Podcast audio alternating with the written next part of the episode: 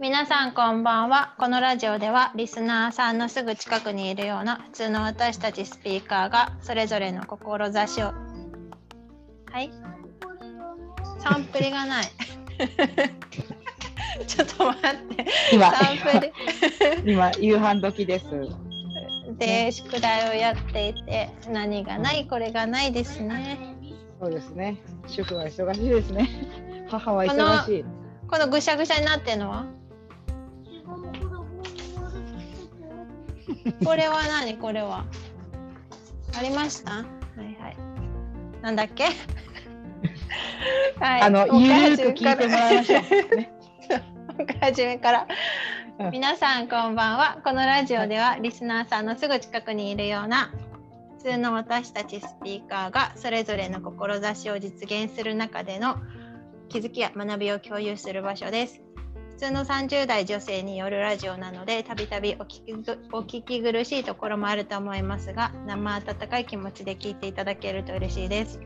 今日のスピーカーは、マイカとゆかですはい、お願いします。はいお願いします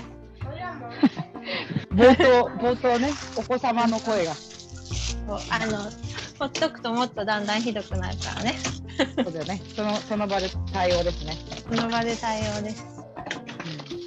えー今日もキッチントークマイカちゃんの今日のメニューはうん今日は、えー和風ハンバーグとえー、美味しそうあとうーんとマカロニサラダとうナスとピーマンの炒めん物。おー美味しそう全然ねバラバラ。まあ和風だね。和風。うんうんうんそうだね。あ、なんか、なんかあったらしい よ。なんだ筆箱がないとか言ってね もう怖い見ましたか。よかった、よかった。ありましたうんゆかちゃんちは。今日はうん肉団子のとうん。うん。コロッケと春雨サラダお、いいですね。にします。いいね。ちょっとうんコロッケが油だから、春雨でね。で、コロッケはもちろん作りません。はい。そうして、世の中の主婦 は時間を作っています。作ってます。もう芋をさ、うん茹でて、ふかして、うん。こねて、そこに野菜まで入れちゃってとかできないよね。うん揚げてとか。うん、まあ、時間があったりとか、結構、うん。あの、ご近所さんに、なんか。じゃがいもが収穫できる時期ってさ、こうんうんう限られてるでしょ。うんうん。そういう時にまとめてさもらうのねな何十個も、うんうん。うんそういう時は消費のために作ったりはするけどたまにねでも私さ料理上手じゃないからさ絶対買ったコロッケの方が美味しいんだけど、いやでもねあの 料理上手かどうかは自分じゃわからない私は自分では料理上手だとは思ってない、うん、でも食べれればいいよプロを目指していませんのでごそう了そう承そうください。そうですそうです食べれればうんね毒じゃなければいいかなと、そうですね。うん、思います今日ははい、ピックが発達障害うについて話そうかなと思んってうんうん、てでそれを話すことになったきっかけご めんめっちゃ子供たちがさ楽しんでんのうちの あのね「フォートナイト」やっててうるさいんだよね。あそうねそうねあのねテンションがぶち上がってる感じは伝わってくるよマジ聞こえるそんな。聞こえる結構聞こえるえそうちゃんちょっと声大きいんだけど声ちょっとちっちゃくしてくれない声をちょ声をちょっと小さくしてください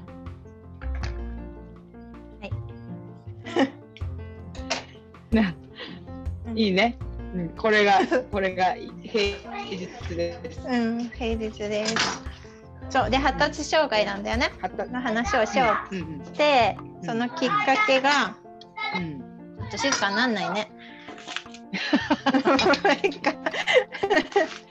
まなあんかまあいいよ。う ん、その前マイカちゃんのねうん、悩んでたんだよねちょっそとうな前んまだで。ね。そうなのね。娘についてね、娘と息子、まあ娘だね。そうだね。うん、うんまあうちはほら前からあのエピ、うんパートパート1っていうか最初のね、うんうんセカンドステージじゃなくて最初のファーストステージに来た時に言ってたけど、うんうんあのまあ2人子供がいてうんうん2人とも発達障害なんだよねうんでもまあそれは重度じゃないからうん本当にその日常生活にし、まあ、支障がないというか、うんうんまあまあ簡単に言えば最も理解されにくい障害かな見た目でわかんないからね。わかんない。うん。だから、何かちょっと違うな、なんかちょっと変わってるなっていうところが、うんまあもしかしたら周りの子とかお友達は気づいてるかもしれないけど、うんうん、まあそれで、まあ、うん上の子は小学校5年生の時か。で、下の子は1年生の時に、まあ病院連れてって、うんまあ診断してもらったんだけど、うんまあその時その時で、その成長の過程でね、うんあまあその都度まあ普通のお子さんでもさ悩みっていうかね、いろんな悩みあるけどうんまあその都度その都度うちもそういう悩みがいろいろあって、うんまあ今回は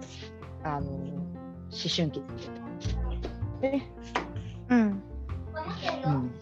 春期でこう問題いろがいろ大ねきくなったのか。もんあななったね、うん、あまあの対さ、象にうんうん、今マイカちゃんが言ったけどさ、うんうんそのなんかそのマイカちゃんの娘さんの話とか聞いてて思ったの、なんか思春期になるとさ、みんなそういう傾向ない、まああのマイカちゃんの娘さんはうん ADHD だっけ、持ってるのが。そうそうそうそうで人の話を聞かないとかさうんうんなんか本質的なところがあんまり理解できないっていうか、そういうのってさなんかう思ん春期ってさ、親の言葉を聞かなかったりするの普通じゃうんん割と、そうだねうん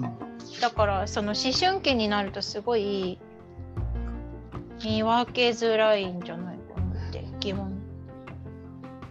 そうだね、最初、なんか、ううんん、あの、まあ、これが普通の思春期なのか、そうだよどねこまでが、うん、っていう、その境界線が目で見えないから、うんうんまあ、それは私も、なんだろう、すでに手探りだよね。そうなんだ、うあの、うん、あの、うんこれは言ってもわかるのかな、言ってもわかんないのかな、どうなのかなっていうところで、いつもそこは、あの、まあ、二択あるんだよね。うんうんうん、で、とりあえず言ってみる。わかんなくても。うんうんそれで何回言ってもできなかったら諦めるうんようになったうんだから、うん、思春期だからうんみんなもちろん他の中学生とかねもうんうんうなんていうの親に反抗したりもちろんあるよ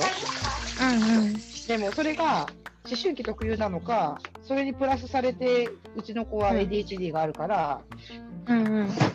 まあ多分すごく強く出るんだと思うのね、うん、その他の子よりも。うんだから難しいよね対処が。そうだよねあのさマイカちゃんちはたまたま、うんその思春期になる前に分かって、うんマイカちゃんが気づいてうん、そ病院に連れてって判明したじゃん、うだね。だから逆に、うん、その傾向があるって思ってだからいいかもしれない、いよくはないけどまあ覚悟ができてたそうだね知。識があったとかうん、うん、かもしれないけどさ思春期になってからって結構気づこうって思って結構やっぱ本人もね受け入れられないと思うよね。本人がそのうちはもう最初から小さい時から分かってるから、うんうんうん、まあ先生には告知をしても本人に言っても言わなくてもどっちでもいいっていうのは言われてたけどうん私としてはもううん言うつもりだったのね最初から。うんうんでそれはやっぱりまあそれは私のこう勝手な発達障害に対しての考え方だからうーんうんみんなに当てはまるかどうかわかんないんだけどうんあの発達障害だからといってもちろんできないこともあるし苦手なこともたくさんあるけどうんやっぱそれって一つの訓練だからうん私はいつかできるんじゃないかって信じてるのね、おううんううんん、だから早いうちにその診断してもらったことで本人にそれをちゃんと伝えて、うんうんその結果本人がそれがあるっていうのを自覚しながら生きていくのとうん自分のことを知らないまま生きていくのっていうのは全然将来差が出ると思ったの。そう思うし、うん、なんかその本人もそうだと思うけどなんかマイカちゃんを見ててやっぱり周りが一番結構辛いんだなって思ってそうだね。で受け入れられ本人がもう受け入れるこ、受け入れることすらできない年代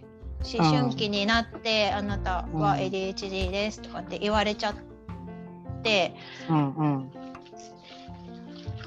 言われればまだいいよでもうんさ受け病院にすら連れて行くのも大変なくらいになってたらさうん、もうずっと悩むと思うんだよね。何そがう原ね因な本んだ人ろうもみた悩いな。むよね。うんうんでお母さんもさうん何何かが違うけど何が原因なんだろうっていう時ってすごい辛いんじゃないかなって思った。そうだねなんか私の経験から言うとやっぱり最初にあの診断してもらったことでうん一瞬一瞬救われた気持ちになったの。うんうんあよかよかったっていうねうんうんあやっと原因が分かったみたいな。そうだよねでそのうん、その後すぐに来たのがじゃあどうしようこれからっていうことだった、あーうんうんうん、じゃあどういうふうにこの子と向き合っていったらいいんだろうってなって全然その,、あの自分でねネットで調べたりはしてたけど、うんうそんの ADHD ってものが何なのかっていうのは具体的に多分知ってる人って少ないじゃん世の中にも、そうだね。うんううんん、学ぶ学ぶ機会もないから、うんうん、そうなった時に